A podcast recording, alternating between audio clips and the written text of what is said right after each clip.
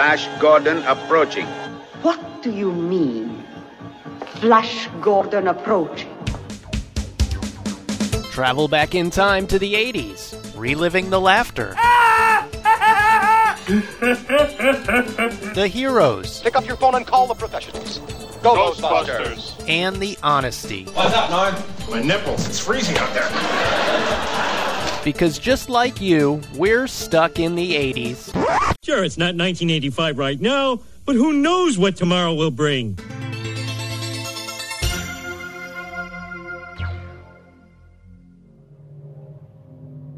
Brad, I'm so bored. What plaything can you offer me today?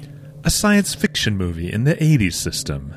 The inhabitants call it Flash. Mmm, how colorful it looks. Let's have a little fun. What does this button do? No, no, not that one, Your Majesty. Uh, this one?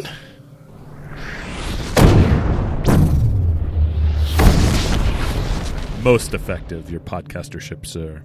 Will you destroy this Flash? Perhaps later. After the Seggies.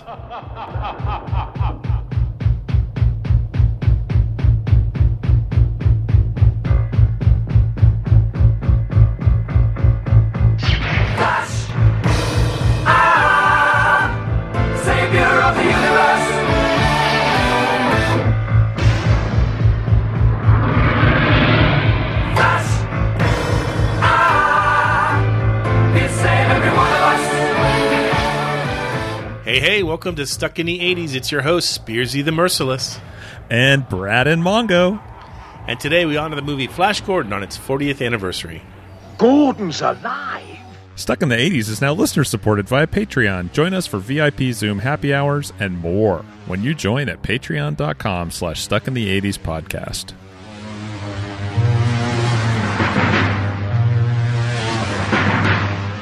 Hey everyone, can you believe there's a universe where suppressed factions can be reawakened and reunited to overthrow a tyrannical dictator to the delight of all mankind? Well, you know, mankind and lizard kind. Hold, lizard man. Escape is impossible. Um, I thought we said no politics on the podcast, Steve.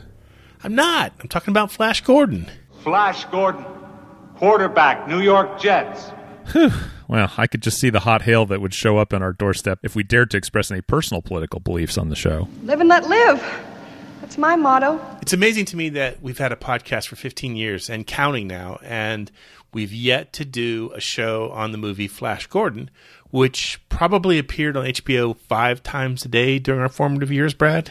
Oh yeah, and I think I watched it at least four times of those days, and I every time I was sure, like I'm sure I just missed the scene where Princess Aura was topless. I'm sure it's going to happen. I just need to watch it one more time. The the best thing about being young in the 80s and having HBO would be like a double feature of Flash Gordon and then blame it on Rio. Oh, oh my gosh. Oh my god, this girl's really turning me on. All we need to do is find uh, Dr. Hans Zarkov and his rocket ship, and we'll get things started. But first, I think we, we need a little background on the origins of Flash Gordon. This may be surprising to you, 80s Nation, but Flash Gordon was not invented out of whole cloth for the 1980 movie. Uh, originally, it was a comic strip, a weekly comic strip that was drawn by Alex Raymond in the mid 30s. It was first published on January 7th, 1934, and it was inspired by, or perhaps more aptly put, created to compete with the already established Buck Rogers strip. That much I know. Tell me what I don't know. In the comic strip, the characters pretty much are the same as what you see in the movie, with one slight difference. The backstory for Flash in the original comic strip was that he was a polo player, Whoa, whoa, whoa. not a football player. Do we know any polo players today? Is that even a thing? I guess Prince, Prince Charles. Charles, yeah, and and Copeland, right? I want to go just a little bit deeper though, because when I saw this movie again, it reminded me very much of a series of books I read maybe 10 years ago, the Edgar Rice Burroughs uh, John Carter series, which is very comic strip like, very pulpy fiction, and has a lot of the same kind of touches in that a man from Earth shows up on, you know, in this case, Mars and unites the tribes of Mars. Uh, but those books were published in the 19 in the 1910s. How do you say that? The 19 I have no idea Yeah. the, the, tweens. A long time ago, uh, 19, they were serialized in 1912, but it was published as a book in 1917, the first book. So I think both Flash and Buck Rogers took some notes from that Edgar Rice Burroughs series. I think it's weird that Buck Rogers. So Buck Rogers kind of inspires the idea to like, hey, we need a competing thing, Flash Gordon, and then f- fast forward to eight 1980s. That was exactly the time that the Buck Rogers TV show started up again with uh, Gil Gerard. So, and if you really want to think about it, if you compare the costumes and some a little bit of the hokiness of, of they, they both kind of match up with There's Buck a- Rogers and Flash Gordon. Yeah, there's a there's a kind of a retro retro futurist kind of look. The strip was had been adapted into movie serials before. 1936's Flash Gordon, 1938's Flash Gordon's Trip to Mars, and 1940's Flash Gordon conquers the universe. So basically, sounds like he becomes the new Ming. Maybe he's merciful though. And there was also a late 70s, 1979 uh, animated TV series. It was on Saturday mornings. And as part of our research for this show, I watched an episode of this television program. And while I don't remember watching it, I totally remember the music from it.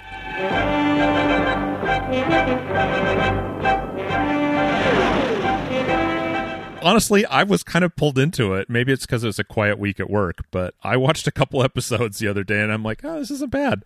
Flash Gordon is the is the quipster in this one. He drops in the little jokes like, if we've got to go, why not go in style?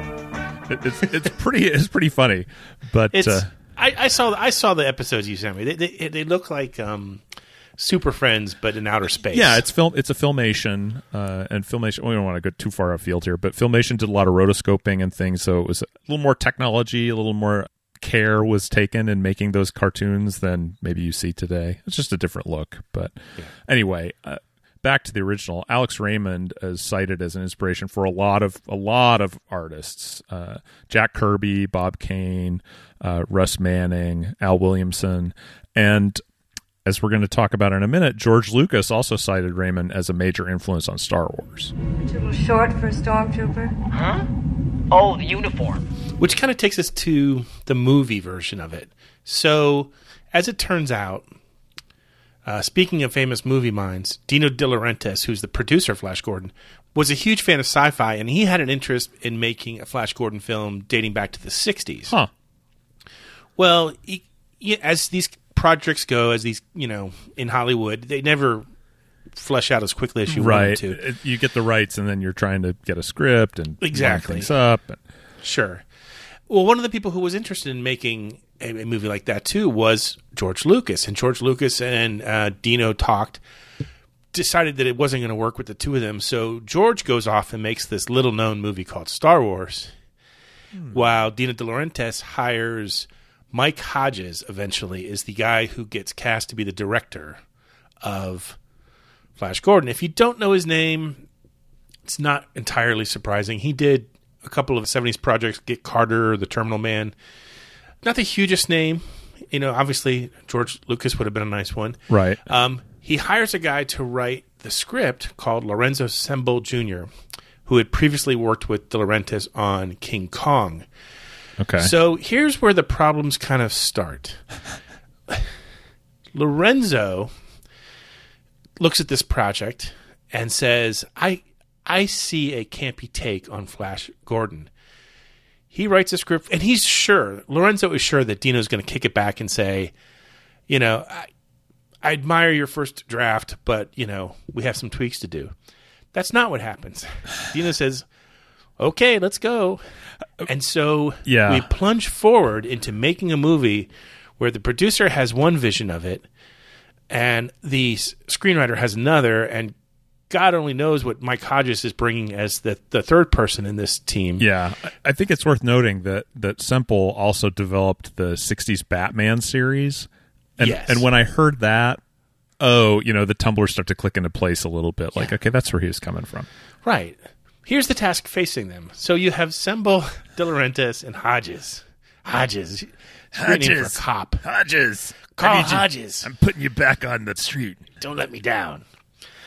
They have to make a superhero slash sci fi film at a time when Star Wars, Superman, Superman 2 are setting the bar pretty high. While at the same time not alienating the generation of fans who loved the purity, the innocenceness is, is that a word? Innocenceness?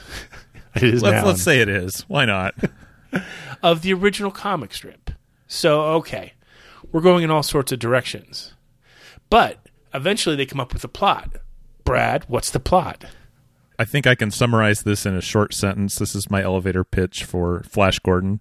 A sequined robe wizard tries to rule the universe and is beaten by a New York Jets quarterback, marking the last significant win by any Jets quarterback. Or if you want to be more succinct, a New York Jets quarterback wins something. That's science fiction, boys and girls. science fiction. If you go on Amazon Prime right now and you search for Flash Gordon, you, first of all, you can rent the movie from 1980, Which you should absolutely do. Oh my gosh, it looks amazing. It does. But it also shows, I think, a 1937 Flash Gordon movie. I think it's called Flash Gordon and his rocket ship, where it's Which is not what you expect. yeah. It is exactly the same plot as the 1980 movie. Oh. As if, like, Brad and I had gotten hopped up on um, sangria all day and then went into his garage and made like a little set and like got, captured little lizard and let him run around and and and set firecrackers off for explosions. I glued googly eyes to them and they look so scary. that you can do too, which is an amazing way to spend the afternoon. I mean, that's it's a pretty straightforward plot. You would think that this would be a slam dunk to execute. And it should have been. First of all, they had an amazing cast. They had Max von Sydow Oh. as Emperor Ming, Topol as uh, Hans Zarkov, Timothy Dalton, Timothy effin Dalton as Prince Barin. Of course, I don't think any of us really knew. We didn't know who he was at the time, but No, no. Tell me more about this man Houdini. And I know people don't like him as 007, but I do. no, I, he's he's perfectly serviceable as 007. Those are two of my favorite Bond movies. We've nothing to declare! Peter Wyngarde as uh, General Klytus, Brian Blessed, the British stage legend, Oh. as Prince Voltan. so good. Everyone's so very hairy, uh, especially Brian Blessed. well, it was the end of the 70s. you know. Yeah, I know. The mustache still played. did. And then Kenny Baker, aka R two D two, was even in there as one of the dwarves. Oh, nice. And, and we we could go on and on. I mean, there there are some interesting casting decisions. I mean, Peter there. Wyngarde, you think about his his part, you never see him. You barely see his mouth. So, I mean, it's almost like a Mandalorian thing where like how does he emote? It is all with his voice. It works. You know, and he's great. Oh, he's fantastic. And he's always smelling this lacy thing that we're pretty sure is uh, the Emperor's daughter's undergarments. Cast off. That's that's that's that's not something that at 13 years old we were meant to. Pick I wasn't connecting with that at the point. I was just waiting for her to show up in the right sort of scene. Yeah, I just I always just remember my dad chuckling at certain scenes that I didn't quite. Oh, the Let's hope- conspiracy. Someday, my boy. Someday you'll have hair all over too. And we could talk a whole podcast about this, but we're not. It had the music.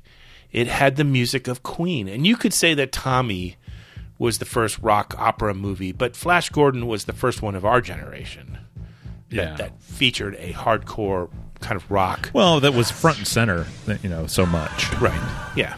The the soundtrack was released as a separate album. It had 18 tracks. Almost every one of them was written by a member of the band. Uh, Brian May wrote the main theme. Freddie Mercury wrote some of it as well. Some some of the more spacia. Yeah, it's him Is singing. I was sure that was a theremin or something, but no. I mean, Freddie Mercury. But uh, what a what a it man! did, it did chart fairly well. I think for the most part, anyone who listens to this podcast pretty much has the the main theme song Bum, burned bum, into your brain by now. Why do you say that, bum. Is there anything more um, therapeutic than when you start hearing it, dum, dum, dum, dum, and you just go, Flash! Boom! Ah! Well, and, and, you know, we talk about this being a superhero, but I feel like the main theme kind of belies that. It's just a man with a man's courage. I love that section of that break in the song. It's just like, oh, he's just a man, Steve. He's just a man. But uh, t- to be honest, I don't. I, I don't like superhero movies. I never really have. The only ones that I can sort of get behind are ones where that, like Flash Gordon or Batman, where he he's not he doesn't have any superpowers. He's just he's just Batman a, has a lot of money. Yeah, I mean that's a superpower in and of itself. And Flash Gordon apparently is a, a great uh, motivator. So, or maybe yeah. he's just a man of the hour, and you know, cometh the man, cometh the hour. I don't know. Where you go, I follow. Listen to me! Listen! There is something finer in this galaxy than Ming's law. Now, now we've gotten deep. Now, see, see, you tune into Stuck in the '80s, you're going to get some thinking done. Yeah, you're thinking, that- why am I listening to these idiots? Yeah. So you'd think that with all these advantages, this movie would have been like a home run, but it had some challenges too, right, Brad? Oh, yeah, uh, it's it did. Normally, this is not a problem, but the the movie is just it, it's too close to the source.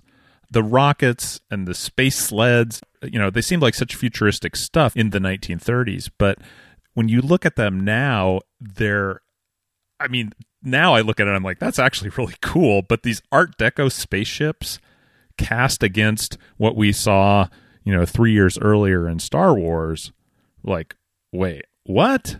Uh, hold on a second. You know, it just we, we've moved to a different place, and so uh, that's actually something I wanted to talk about. The artwork. Watch the opening credit sequence. There's a lot of Alex Raymond's art that comes through from the original comic strips. And if you if you notice that when you're watching the credits, because I know you're going to watch the movie now because your Uncle Steve and Uncle Brad are advising it strongly, a lot of the sensibility for the set design and the costumes and the color palette is all in those strips. And Right. I, I think that that actually is kind of a problem. We know we hadn't gotten to the point where they made Dick Tracy, and it was a big deal that they only used you know seven colors in the whole movie, uh, you know, because they wanted it to look like a look like a comic strip. Stuff that just seemed so cutting edge for a 1930s comic strip is a thing that you know you would have drawn in second grade with crayons, and Right. Turned in for you know very nice and got a pat on the head, and you put it on Yeah. your refrigerator. Yeah, the, the trouble is that after Star Wars, and you have land speeders and Tie fighters, and Yeah, you know, you, now you have a space sled that looks like a treadmill. Yeah, I mean you've gone from you've gone from okay, uh, forgive me for using this word. You've gone from gritty realism of space travel. Uh, yes, I know, I know, but then against this, uh, you know, I'll say it again: these Art Deco spaceships that look really cool. Like if you had a drink shaker that was in the shape of War Rocket Ajax, oh my gosh, that'd be the coolest thing in your house. But a spaceship, come on. Can I just say how much I love the, the, the term War Rocket Ajax? I mean, it should be the name of a U2 tour, you know? It should be a band name. Seriously, let's start a band, Steve. Oh, God. We can rehearse I in my thinking- garage when, you know, when Katie's away. I keep thinking about getting that. The, the drum set, the electronic drum set, but I haven't pulled the trigger on that. Just start my Journey tri- tribute band or something like that. But, Every um, song is Wipeout to Spearsy. Yeah. Speaking of Wipeout, Sam Jones Oh yeah. is is cast as Flash Gordon. He's relatively a new actor. Do you remember what you first saw him in? Because I remember what I first saw him in. Uh, I think he's in ten, isn't he? He's in Ten. Another As, HBO uh, staple. Yeah, as Bo Derek's groom. So you see him, you know, at the wedding, and you see him at the at the honeymoon. Yeah, I don't know how many lines he has, but he's a handsome man. he, he performs admirably. He has the perfect amount of innocence and heroism for this role. Uh, was he perfectly set up to to work alongside so many acting legends? Well, you know, everyone has their first, Right. You know, You know. Sometimes, sometimes that uh, naivete may be the wrong word, but sometimes that works for you because you don't know you should be cowed by being in a set going toe to toe with Max von Sydow. Right. Here's where Brad and I kind of figured out what some of the problems were. It turns out that if you also go on Amazon Prime and you search for Flash, Yeah, we have to talk about this. There's a movie called F- Life After Flash, and it's a documentary about Flash Gordon, and it's mainly centered around Sam Jones. Right. And it's fantastic. I think you watched it before I did. And then I got sucked into watching it, and it's just I really I was enjoyed it. crying. I was crying at the end. It's what they call tears. It's a sign of their weakness. Yeah, well, the first the kind of the first half of it is is kind of your your basic DVD making of featurette where they talk to a lot of the actors and they talk about the you know like Brian Blessed's talking about oh yeah you couldn't sit down with those dang wings on so I'm like oh yeah I never thought about that so the Hawkmen when they weren't shooting would just lay down on their stomachs like Superman ton of great stories and it gives you some things to look for when you see the movie again. But then the second half is really focused on Sam Jones. And as it turns out, I didn't realize this. Uh, he, I think he suffered from having bad representation. Uh, and these people are never really identified, but he left the production at the Christmas holidays to go home. And then he just, his representation said, don't go back. And so he didn't and the production wasn't finished. So what we find out from that then is that many of his lines had to be redubbed by another actor, which good work by them because I can't tell. Uh, yeah, I can't either. You have to really pay attention to see it. That just blew my mind a little bit, but it also like, oh, well that's what happened to Sam Jones. You know, if yeah. you you pull a stunt like that and you're a relatively unknown actor, you're going to earn the difficult tag right away. Right. Uh, Whether you, know, you gee, he not. left. He left before it was done. Well, you know, right. Okay, I'm not. You know, it's, it's suddenly it, you kind of understand why he kind of slipped into the shadows for a while. But yeah. the the documentary is definitely worth watching. Again, one of the things I, I found most interesting in it was Max von Sydow, I guess, was having some trouble trying to figure out like what's what's my role? How do I how do I play this? And one of the other cast members said to him, you know, Max, you're a wizard. You're a magician. Magicians use their hands. I heard that, and then I watched the movie again, and he does watch his hands. He watches hands, and he's it, it, like it sets the tone for the whole character. It's kind of amazing yeah. that it's something that simple. Yeah.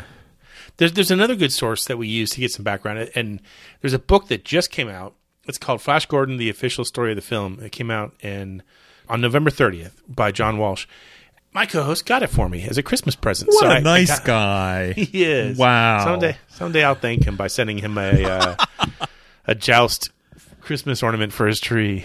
Fine exchange. If you really want to dive deep on this movie, absolutely watch the documentary on Amazon Prime because it's free right now. But but also consider the book because it, it's first of all it's a beautiful book full of amazing photos, but just this it really dives deep on some of the trivia and a lot of interviews with everybody who is critical to the movie. What is your name? Hans Zarkov, Agent Zarkov number 2133 of the Imperial Anti-Insurgent Espionage Group. Hail Ming! Good. Speaking of critical, can we answer this once and for all? Sure. Is Flash Gordon camp or not? I do not think this is camp. I think for it to be camp, somebody has to wink at the camera at some point. Like, uh, that's kind of my, I just made it up definition. I feel like everybody in this. I mean, Timothy Dalton's a great example. He's completely serious. He is like uh, in for nickel, in for a dime. Lying bitch. And and the same thing with Brian Blessed. No, never is he like, oh, I can't believe I got these stupid wings glued to my shoulders. You know, they play it so straight that I don't think it's camp. I think it's unintentional camp. Again, I, I think this is a situation where the director, the screen writer and the producer were not on the same page, and so what what you get is unintentional camp. I will say this too: Superman two, all the Superman movies are very camp. Superman 2 is considered like untouchable. But go back and watch it again. It's it's pretty camp. Nobody gives it grief for that. Nobody yeah. says Superman 2 is yeah, camp. You're right. But the difference is because it's set you know, it's set Earth. in a world we recognize. Yeah, he goes right. to a diner, and you're like, oh yeah, that's a diner. I've, I've been to a diner. There's diner. no space I've, sleds. I, have not ever had to stick my arm into a big log and try not to get stung by some weird scorpion to prove I'm yeah. a man.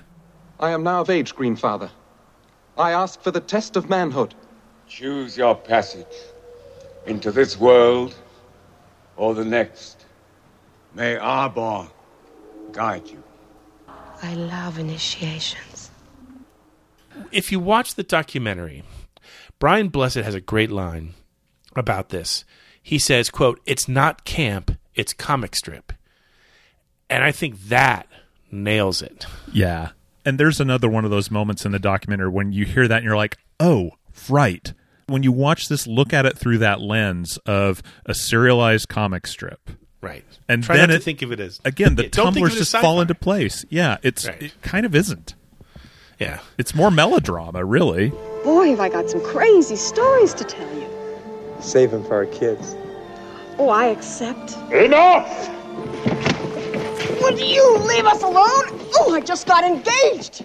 So here's what happens: the movie comes out, hits theaters, reasonably successful in England and Italy, of all places, thanks to having two Italian actresses. Well, and Dino De. Laurentiis. Yes, of course. Uh, most careers weren't harmed in the process. I mean, Timothy Dalton does go on to become James Bond. Max Yeah. von Sydow, uh, as we'll talk Oh about gosh. shortly, his career continues to go through the roof. Sam Jones, he's the one who probably suffers the most. His career after the movie dips, but he does recover and he stars in The Highwayman on TV. Uh, and if you look at him on IMDb, he has worked pretty regularly, solidly, straight from 1980 all the way through today. Yeah, and and he see again when you watch the documentary, this is not one of those where you know he ends up in you know on Skid Row or something. He is such a positive person through all of this, and is uh, seems to be in a very good place. Yeah. The documentary will go into a lot of detail on his upbringing. Yeah. And that'll that'll kind of explain it, but I don't want to get too deep Yeah. into that. The movie comes out, the critics get their hands on it. Roger Ebert, who we love to quote on the show, says uh, Flash Gordon was quote true to the tacky pop origins of the Flash Gordon comic strip and the serial starring Buster Crabbe. At a time when Star Wars and its spin-offs have inspired special effects men to burst a gut, making their interplanetary adventures look real, Flash Gordon is cheerfully willing to look as phony as it is. Unquote. Roger Ebert, you are so pretentious. Tacky pop origins. Ugh, come on, dude. Tacky I don't know. I kind of, I kind of, I kind of agree with him. I, I, think, always, I, I think the word tacky is what set me off. Like, oh, it's Uh, pop, so it must be tacky. it, it's, Not everything's Hamlet, okay? I know, but I think that's an Ebertism to, to go a little further Uh, Yeah. than no, I I know. Then I know. than you and I would go. That's that's why people quote him and and not us. have like twelve people still listening to the show at this point. Uh, actor Brian Blessed, Prince Voltan, he can't walk down the street without someone coming up to him and saying, "Gordon's alive." Gordon's alive. Yeah, and that that line comes into place when it happens in the movie. It surprised me. I'm like, oh, wait, I wasn't expecting that for a little bit. I always confuse it sometimes with uh, the Captain Kirk. You know, Kirk, my old friend, you're still alive. and the movie has achieved cult status. It plays at movie festivals. I don't know how many times I've seen it at art house theaters over the years. Yeah, Of course, Sam Jones comes back to play himself and Flash Gordon during both the Ted movies. so funny. Everybody involved with the movie, even some of the, the most bit characters, still are able to squeak out a decent paycheck by going and doing all Yeah. the oh yeah. Comic doing, Cons. doing Comic Cons back when we were allowed to gather. even the uh, the guy in Arborea, Yeah. who gets his hand stung and has to be slaughtered, he still goes to Comic Cons with that little tree slug. Yeah, he has the prop. You, you got to watch the- this documentary. You got to watch it really it. is It's fun. amazing. And, and but I mean, this guy who has like he's in the movie for forty five seconds still can make some money. Please send me on my way. Send me on my way. Spare me the madness. So I'm going to feel at the end of the show. There's a never-ending reverence for this movie. It came out in a kind of a perfect time for superhero movie. It's before they were completely commonplace. It brought back this comic strip classic into the public eye. It energized older fans who had not really had a chance to even talk or think about Flash Gordon. Sci-fi lends itself to escapism, right? But it also lends itself to celebrating the positive things in film and in life itself. And Flash, he is a character, a hero that we can all see good in, right? He is a man who shows up, sees an injustice, convinces people to join his cause and fight that injustice. How could you not be happy Yeah. with that? There's only one thing I could be happier with. The Seggies. What's happening, hot stuff? Ah, by the sound of the gong, it must be time for Mystery Movie Moment. We will play a snippet of a movie from the 80s. If you get it right, you are entered into a drawing for a postal friendly bottle opener. Whew, feels good to say that again. it's been a while. Yeah. A week. Well, I don't know. That's still a while. I, you know. It's just this, we, this time of year, it just gets so time starts to to bend on top of itself. Yeah. Soon there'll be folding space. Get the Guild Navigator in here, and we'll Yeah. get ourselves to Caladan. That would be nice. Anyway, pay attention. Here was the clip from the last time we did this Seggy. And you, you acquired all this by yourselves? Well, it was a good day, Mr. Hood. Jolly good day. Yep, that's Time Bandits. Back from an era when we were still thinking about doing a show on Sean Connery. Yeah, you know, I didn't use the Connery clip. I went with the John Cleese clip. There's so many good ones in that. I, I watched this again. I think we talked about this within the last few weeks. Uh, certainly within a few weeks of, of Connery passing, and I was just it's still really hard for me to watch. Oh yeah, So yeah, So- I just one of our one of the winners actually wrote in and said, you know, this is one of my favorite movies. I was so excited to show it to my kids, and they hated it. yeah. I'm like, oh, It doesn't. I'm sorry. Yeah, there's just some things that just of our their time. So. Yeah. Uh, we had some winners. We had a lot of winners. Indeed, we did. We didn't fool anybody. No, no. All these people have email and brains. And the winners this week include New Wave Todd, Michael Runyon, Lou, Sweet Lou Greeley, Brock in North Dakota, David and Adina, Dan Venom Vay, Chuck Coverly, Kevin Serving Wench, Michelle D, Tom Korn in Austria, Max Headlong, Tracy Duryea, James Laidlaw, Kurt aka Goose, Nick Bradshaw in Seattle, Gypsy Juggler, Kyle K in Arkansas, Soapman99, Buck from Wally World, Dr. Jean Marc Bovee, and Mike Wally Walters. Pay attention. Here's this week's mystery clip. Nobody, not even the rain, has such small hands. If you know it, email us at podcast at sitds.com and tune in soon to find out if you're a winner.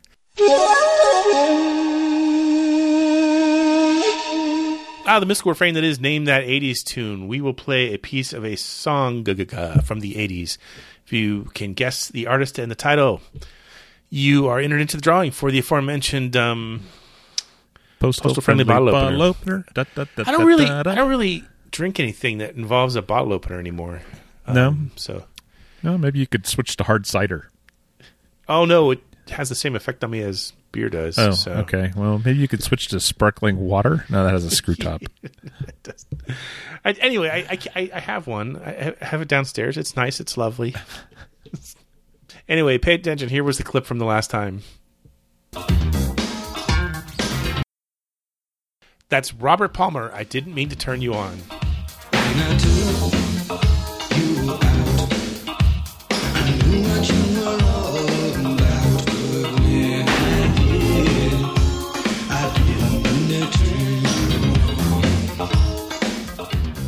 Steve, I don't know if you remember, this clip was in the show we did recently on covers, and a lot of people pointed out, "Oh, I see you used a cover for your name that '80s tune." And oh, like, you know what? I'd smart. really like to take credit for thinking that far ahead, but that's not really You what didn't. happened. No, it just it's complete happenstance. But thank you for thinking that I was capable of, you know, synthesizing all that data into one delightful song choice. You give us way too much credit. Yeah.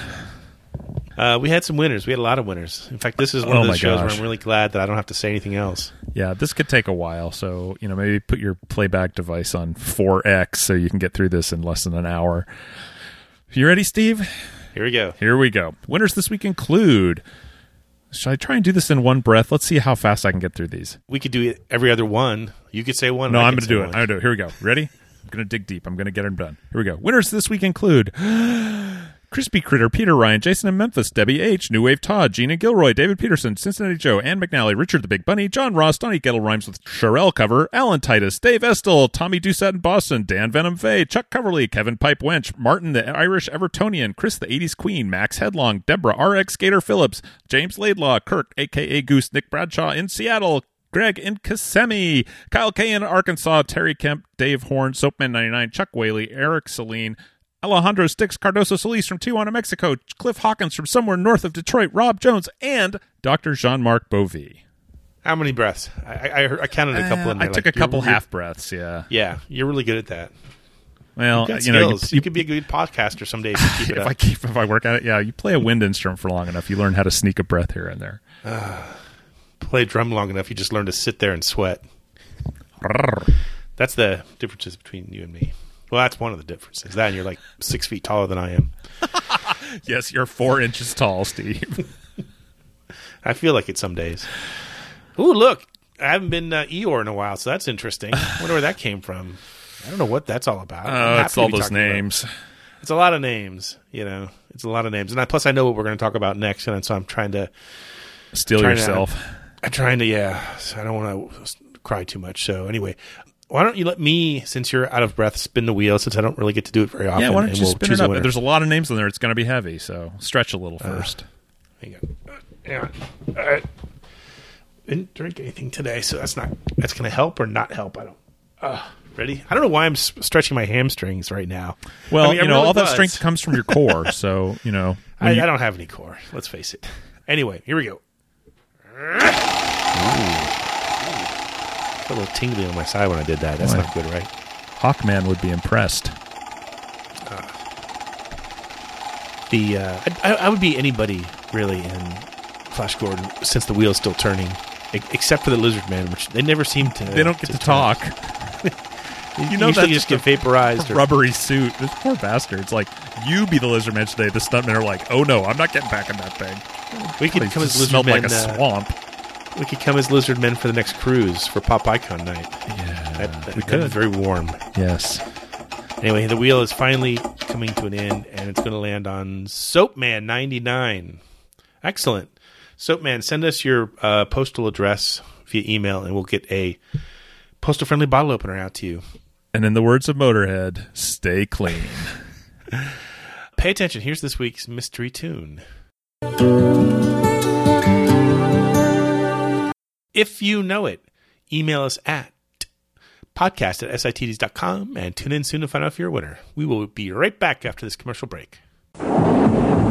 Join us for the fantastic adventures of Flash Gordon. Having been taken prisoner by an ally of Ming the Merciless, Flash escapes, only to face the gauntlet of the swamp. Leave him! He's mine! I hunt him alone.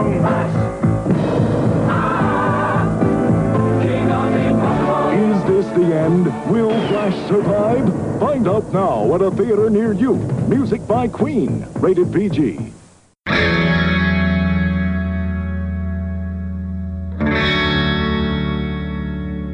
And we're back. And as I said before, I, I don't want to bring things down, but one thing occurred to, to Brad and I as we were prepping the show and we were looking at the background of the actors and what they've been up to. I don't think we realized that we had lost Max von Sydow in 2020. I did not. Ming the Merciless. I feel awful for not saying anything about it before, but it happened while we were on the 80s cruise, and by the time we returned, the world had pretty much gone south, you know, thanks to the moon being forced to crash into the planet. It was the hot hail that did it. Yeah. But we wanted to take time out here to recognize what an amazing actor he was throughout his career, but particularly, of course, in the 80s. Every once in a while, I sit around and I, I think, you know, who's on my bucket list to interview? Like, I would really just love to sit down and have a con- not even necessarily record it or have it be a show, but just have a conversation have, with. a, And have a beer, kind of. Yeah, sit down, have a drink with them. Max von Sydow has always been high on my list. I, he had more than 30 acting credits in the 80s. 30. 30. Whoa. 30. I mean, you know, it's funny because Michael Caine gets crap for like he's in everything, but no one would ever say that about Max von Sydow. No, no. He would just give you that stare if you did, or he would probably give you some sort of a chuckle. Or he'd use that ring on you, and you'd like Yeah, start responding to it in a way that was Yeah, totally exactly. inappropriate. Obviously, Flash Gordon in 1980, but um, one of my favorite movies that we never talk about. Uh, every once in a while, I stick it in there. Victory, the soccer movie. Yep. That's based in World War II. He Also plays. Uh, he's one of the major characters. Yeah. yeah, Escape to Victory. He's Major Karl von Steiner. He's the German uh, officer who organizes the game. He's in Conan the Barbarian. He's King Osric in Conan the Barbarian. I'd forgotten that. I love Yeah. that movie. Small small role, but Yeah, but it's important. movie. Oh God, such a good movie. Strange Brew. He's Brew. I'd forgot about that too. Oh, Brewmeister. Smith. I, I that's one of those movies that I bought the DVD and it's sitting in its case. Like I've had Yeah. that, I've had that DVD for like ten years and I can't I can't think of a time that I would think, you know what, I think tonight I'll watch Strange Brew. Oh God, you know I might actually tonight. Come to think of it, uh, because it won't be one of the next two movies. Yeah. Uh, Dreamscape, which we don't we don't name check very often, but it's a great movie. He's uh, Doctor Novotny. Uh, that's the one with uh, Dennis Quaid, Right. And the snake, which was a little too realistic for me. But uh, if you've never seen Dreamscape, it's worth watching. Dune, one of your movies. Oh, so so so deliciously crazy. I can't even say it's good. It's just it's definitely guilty pleasure at this point. He has a great it's a great character. Yeah. There's a movie from 1985 that I don't think anyone besides me saw called Codename Emerald. And I think it has has different names in different countries. Okay. But it has um, Eric Stoltz and it has Ed Harris and it's a World War II kind of spy movie set around the Normandy landings. Okay. And it's incredibly watchable. Not a thriller, just I don't know how to describe it, but if you ever get a chance to see it, the only reason I know it so well is because that was the year that I worked at the video store that summer. Okay. Okay. And so you got to know your collection pretty well. And I remember watching Codename Emerald like a Like- hundred times. He's the voice of Vigo in uh, Ghostbusters 2. Well, you know, everyone needs groceries. And but but the big one I think that most people remember, he's Frederick in Hannah and Her Sisters. He has that great line that's still burned in my brain. It's been ages since I sat in front of the TV, just changing channels to find something. You see the whole culture Nazis, deodorant salesmen, wrestlers, beauty contest, the talk show. Can you imagine the level of a mind that watches wrestling? huh? But the worst are the fundamentalist preachers, third rate con men telling the poor suckers that watch them that they speak for Jesus and to please send in money. Money, money, money. If Jesus came back and saw what's going on in his name, he'd never stop throwing up. Oh, God, Frederick, could you please lighten up? Max was born in Sweden in 1929. He got into theater in high school. He worked with so many of the greats during his career. I- Ingmar Bergman and uh, The Seventh Seal back in 1957. He, he would be nominated for two Oscars, two Golden Globes, two Emmys. And he died on March 8th of 2020. He was 90 years old at his uh, It's a good run. at his home in Provence, France. No cause was given. He is survived by his wife and four sons. In August of this year, many of the important names in Flash Gordon spoke to Radio Times about Max's performance in the movie. And Mike Hodges, the director, said, quote, he loved doing it. He was charming and funny and just relished the whole thing. I think it was a kind of relief for him because all of those other heavy roles he'd been playing must weigh upon you as an actor, unquote. Uh, yeah, I could see that. Yeah. Uh, Sam Jones, of course, had something to say. He said, uh, quote, he gave me some great professional pointers about making sure that after they do my close up, when I'm feeding my lines to him or to anybody else, to make sure my performance is even better than it ever was before, so you can really bring the very best of that other actor out. Wow. Nice. Yeah, that is nice.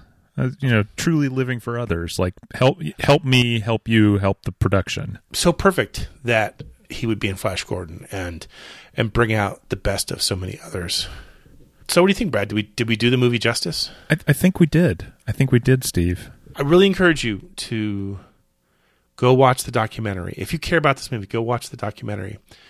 And, that will inspire you to watch the movie again, is what I did. And, and you'll see things with new eyes that you hadn't Yeah. noticed before, like the beadwork on Ming's costumes. It's incredible, and it's all hand sewn. I mean, it's Yes. just nuts. A lot of care went into making this movie. Consider it camp if you will. Consider it a great homage to a, a comic strip legend. Yeah, I think I'm going with Brian Blessed's interpretation because it fits. It's it, It- fits so well. It's not camp, it's comic strip. And that's why Brad and I remain here, hopelessly stuck in the 80s. Long live Flash! You've saved your Earth. Have a nice day. Yeah! He's for every one of us. Done for every one of us. He's saving the body and every man with a time flash. Stuck in the 80s is now on Patreon. If you'd like to support the show, go to patreon.com slash stuck in the 80s podcast. Special thanks to Check Battery Daily for our theme music, and thanks for listening.